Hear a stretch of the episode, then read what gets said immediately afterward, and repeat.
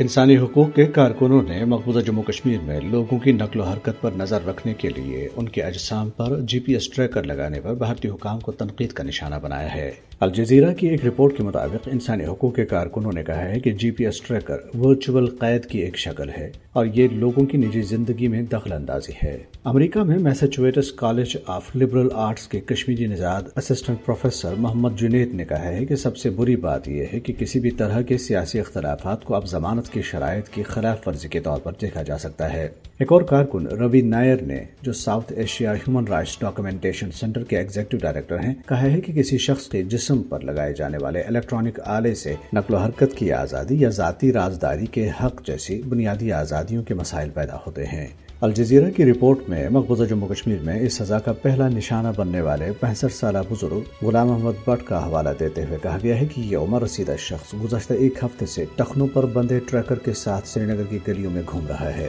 دریاسنا فسطائی مودی حکومت نے تحریک آزادی سے وابستگی کی پاداش میں مظلوم کشمیریوں کو ان کی زمینوں اور جائیدادوں سے محروم کرنے کی انتقامی مہم کو تیز کر دیا ہے. قابض حکام نے اپنی تازہ کارروائیوں میں پلوامہ کے کرالپورا میں دو کنال اراضی جبکہ اونتی پورا میں ایک دو منزلہ مکان کو ضبط کر لیا. عام شہریوں کی یہ جائیدادیں غیر قانونی سرگرمیوں کی روک تھام کے کالے قانون یو اے پی اے کے تحت ضبط کی گئی ہیں. قابض حکومت اب تک جھوٹے مقدمات میں کل جماعتی حریت کانفرنس کی سینئر قیادت بشمول شبیر احمد شاہ، جماعت اسلامی کے کارکنان اور عام شہریوں کی زمینیں، مکانات، دکانات اور اسکولوں سمیت سینکڑوں جائیدادیں ضبط کر چکی ہے. قابض حکام نے پہلے ہی سری نگر میں کل جماعتی حریت کانفرنس کے ہیڈ کوارٹر کو ضبط کر رکھا ہے. اسی طرح کی ایک اور ظالمانہ کارروائی میں ہندوتوا حکومت نے مقبوضہ جموں کشمیر میں محکمہ صحت کے سینکڑوں کشمیری ملازمین کو برطرف کر دیا. اس اقدام کو ہندوتوا حکومت کی اس سازش کے حصے کے طور پر دیکھا جا رہا ہے جس میں مقامی ملازمین کی جگہ بھارتی ہندوؤں کو بھرتی کیا جاتا ہے تاکہ علاقے میں آبادی کا تناسب تبدیل کیا جا سکے.